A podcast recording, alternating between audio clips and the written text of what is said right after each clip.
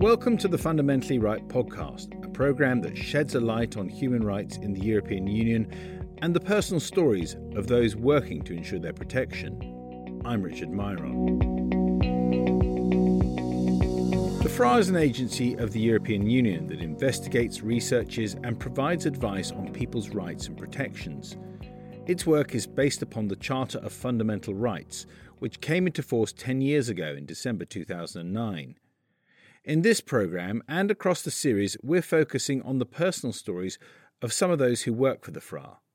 These are people who've chosen a career based upon a heartfelt belief in protecting human rights. In their own words, they say how and why they chose this path and why the Charter and a particular aspect of it is important. In this episode, I've been hearing from Friso Roscan Abing, who's the F R A's advisor on communication. He was previously a spokesman at the European Commission and also dealt with issues relating to asylum policy. Friso's interest in this area goes back to his upbringing and youth in the Netherlands. I am from the Netherlands, so I was born and raised in The Hague, which um, is now being branded as the, the capital of international justice. Oh, yeah,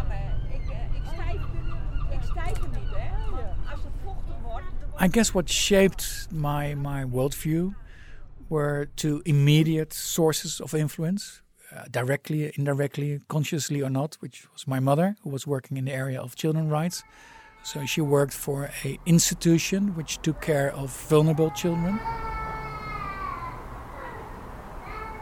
who um, were being put in foster houses with foster parents, and she would check regularly how they were doing. Though she didn't uh, discuss individual details at home, um, she did mention to us um, in a discreet but clear manner when, you know, what kind of hardship children could, could have. And of course we were very privileged and lucky not to be victim of abuses. Um, so she worked there her entire life.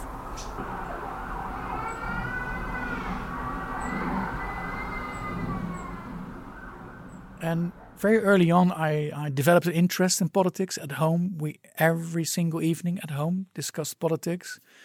My father was a more conservative person, and uh, at the other spectrum, the three children were more progressive, more liberal. So we always had interesting debates, and uh, politics were discussed almost every single day.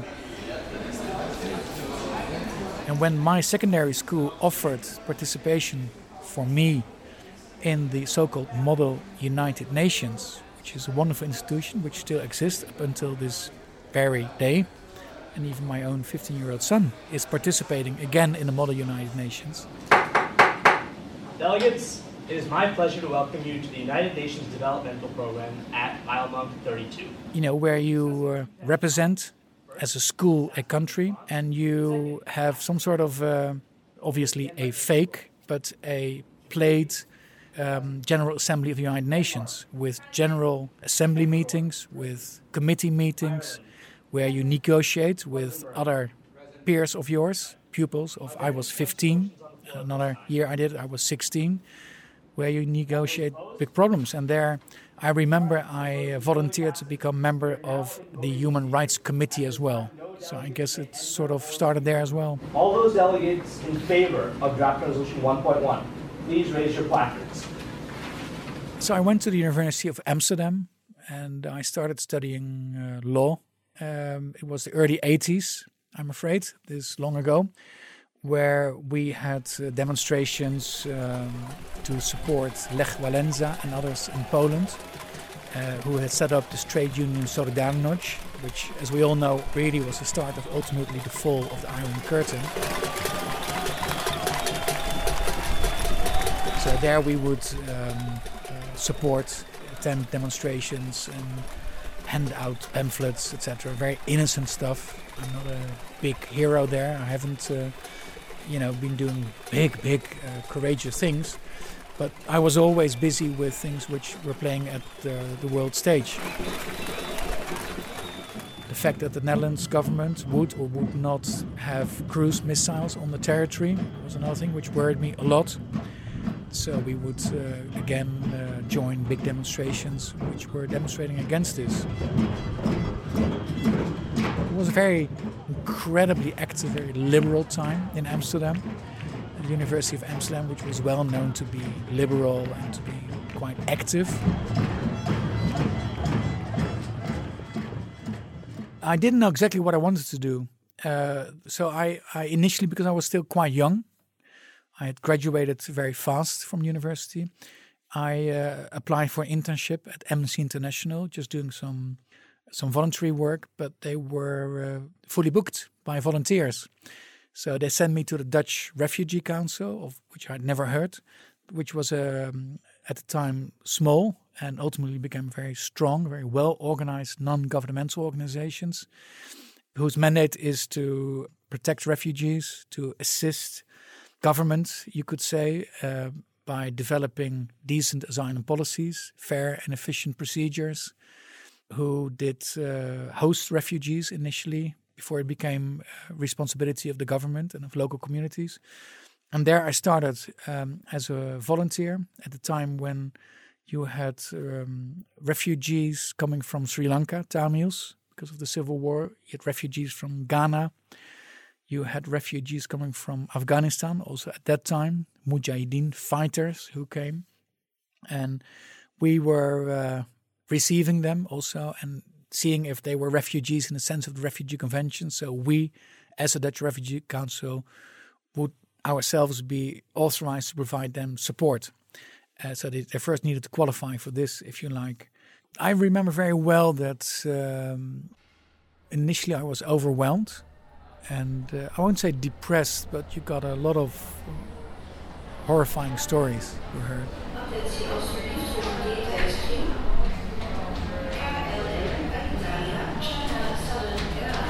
I also went to a part of the Amsterdam Schiphol Airport where refugees arriving by plane were initially detained.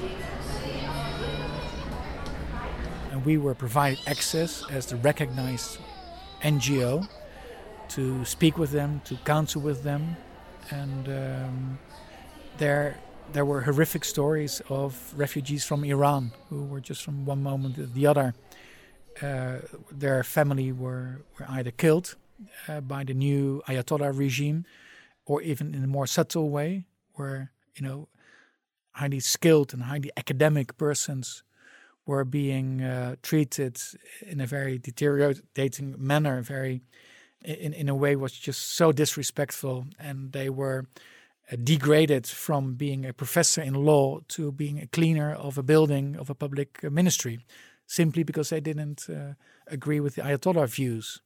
And I was just shocked, of course. I was very young then. I was shocked by these stories that this could happen, that people this, did this to each other.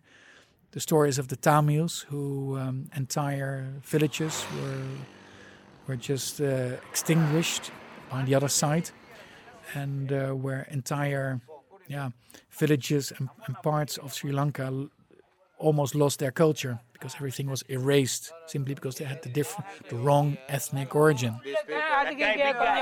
They were Tamil, and. Um, It's um, it, was, it was, of course, incredibly important for me to to hear these stories. Also, because very quickly I learned that there it wasn't going to help them if I would only be crying and be very emotional. So I started to develop there some sort of a professionalism, which is to deal with that professionally, whilst being sufficiently empathetic at, for yourself, also to recognize that this is something. The reason why you do this, but to ultimately make a distinction between showing empathy and compassion, I think I learned there. Empathy is important, but it could not help the person with whom you have empathy if you if you just cry with the person. So you need to distance yourself a little bit from this, be compassionate, but then try to turn your compassion into action, constructive action, which can actually help the person concerned.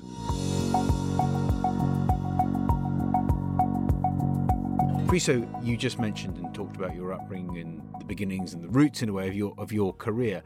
We're here to talk about the Charter of Fundamental Rights, being its tenth anniversary, in particular the title of citizens' rights. Why does that resonate in particular with you?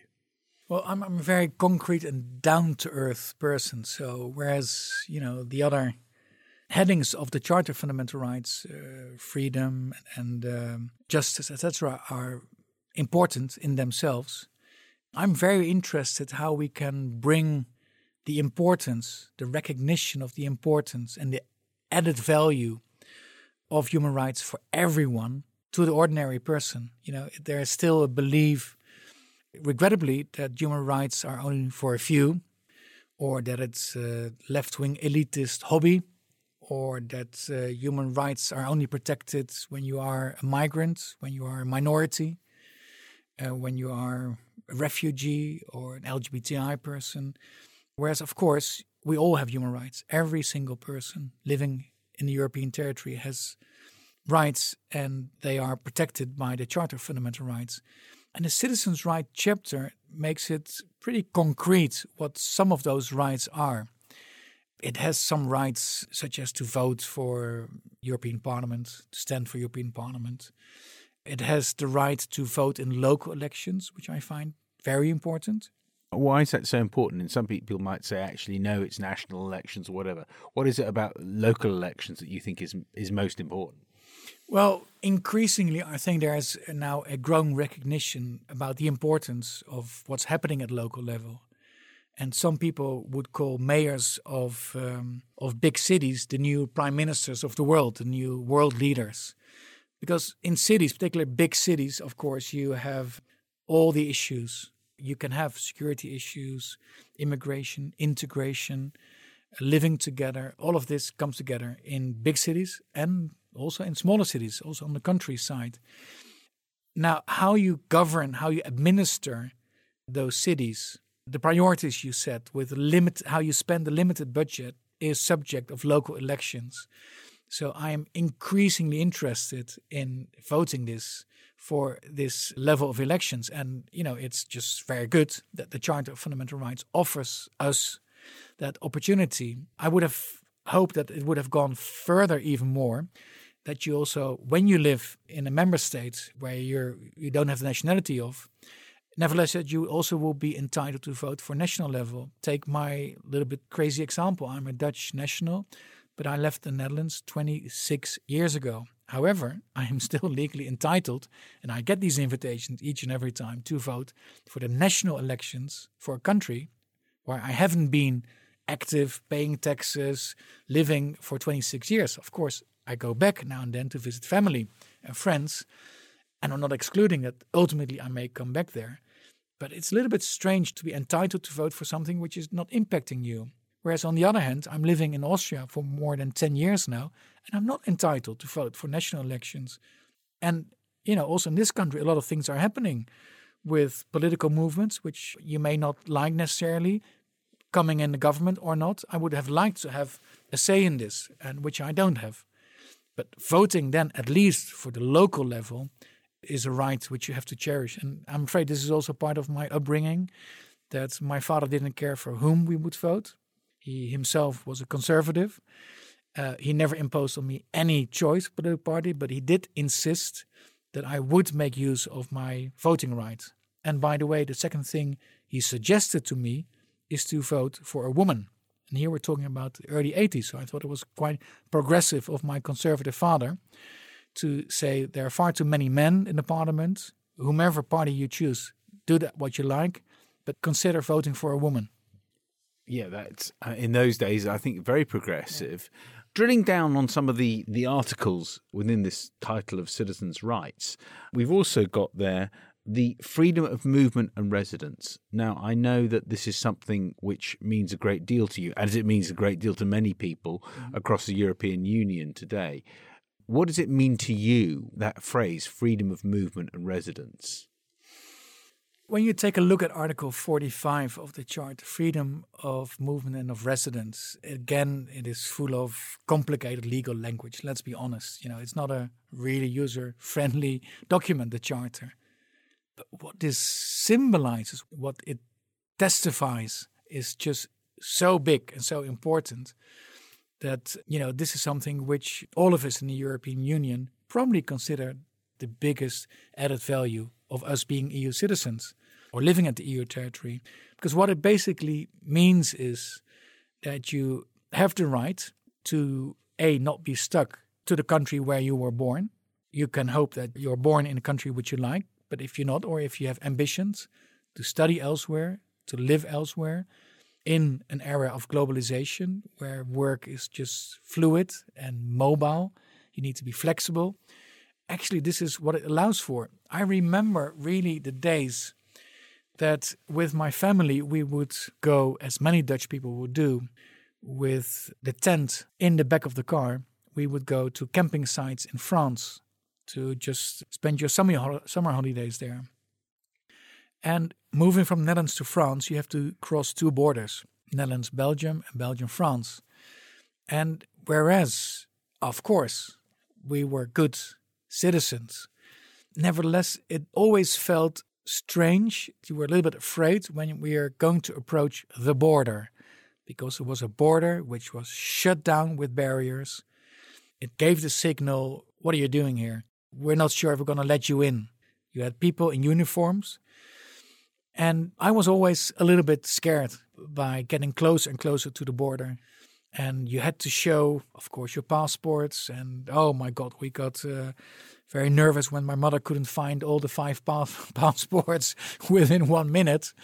And we saw the uh, the face of the uh, officer getting more and more grumpy. And we always had a feeling of relief when, after those few minutes, the barrier opened and shut down behind us. We went to the second check very often. And again, the same uh, anxiety happened there. And when we had passed this, we could relieve. But going back from our holidays was even worse, because there, my father, being um, somebody who loves good food and wine, would want to bring some wine uh, with him back, despite uh, the warnings of my mother, please don't do it.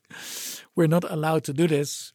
He did bring a box of wine or something. And this, of course, ex- exacerbated our feelings of anxiety. Funny enough, now, if you travel from the Netherlands to France, not only do you not see a single border. Nowadays, just to continue that example of the import of wine, nowadays you can import freely one hundred eleven liters of beer and ninety liters of wine, including maximum of sixty liters of sparkling wine. It's very funny that everything we take now for granted, or the fact that we can just cross countries without having one second of delay, which for the new generation, which has an attention span of eight seconds, as you know, is something I don't think they appreciate enough, but I certainly do. So when I see this article, the freedom of movement and of residence, to me, it means a lot. Do you think that the progression we're, we're headed inevitably, thanks to the Charter and, and things like it, towards ever greater freedoms? Or what, if any, are your anxieties underlying that? Well, you know, we, we take it for so much granted, everything we have now. Very often it is said, and rightly so, without having any impact, that we forget that the existence of the European Union has been a guarantee of peace. We haven't been in war at this continent for seventy years. Within the European Union, it's something which is just incredible from a historic perspective. We are taking for granted democracy. We are taking for granted the fact that we have impartial and separated powers, impartial judiciary, et cetera. But many of this is currently a bit under threat, I have to say. So for me, who has experienced the old days, and not even the worst days as my parents did with the Second World War, but other type of, um, you know, how things could be done as well. It's just worrying, I have to say. So we better cherish and protect what we have now. Recognize that, you know, this is not for granted. Democracy needs to be defended, not taken for granted. The fact that we have that freedom of residence, the freedom of movement is amazing. I see with my own children how easy it is. At a certain point, with us having four children, we had four children working, living, studying in four different E U member states. And that is just an amazing achievement. Let's cherish this.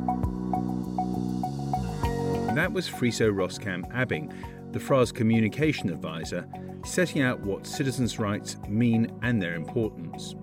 In other episodes of this series, you can hear about how growing up behind the Iron Curtain led one young girl to seek out a career in the law, and how witnessing a violent beating as a boy shaped the viewpoint of the person who now heads the F R A. This podcast has been presented by me, Richard Myron, and produced by Anouk Mie. This is an Earshot Strategies production.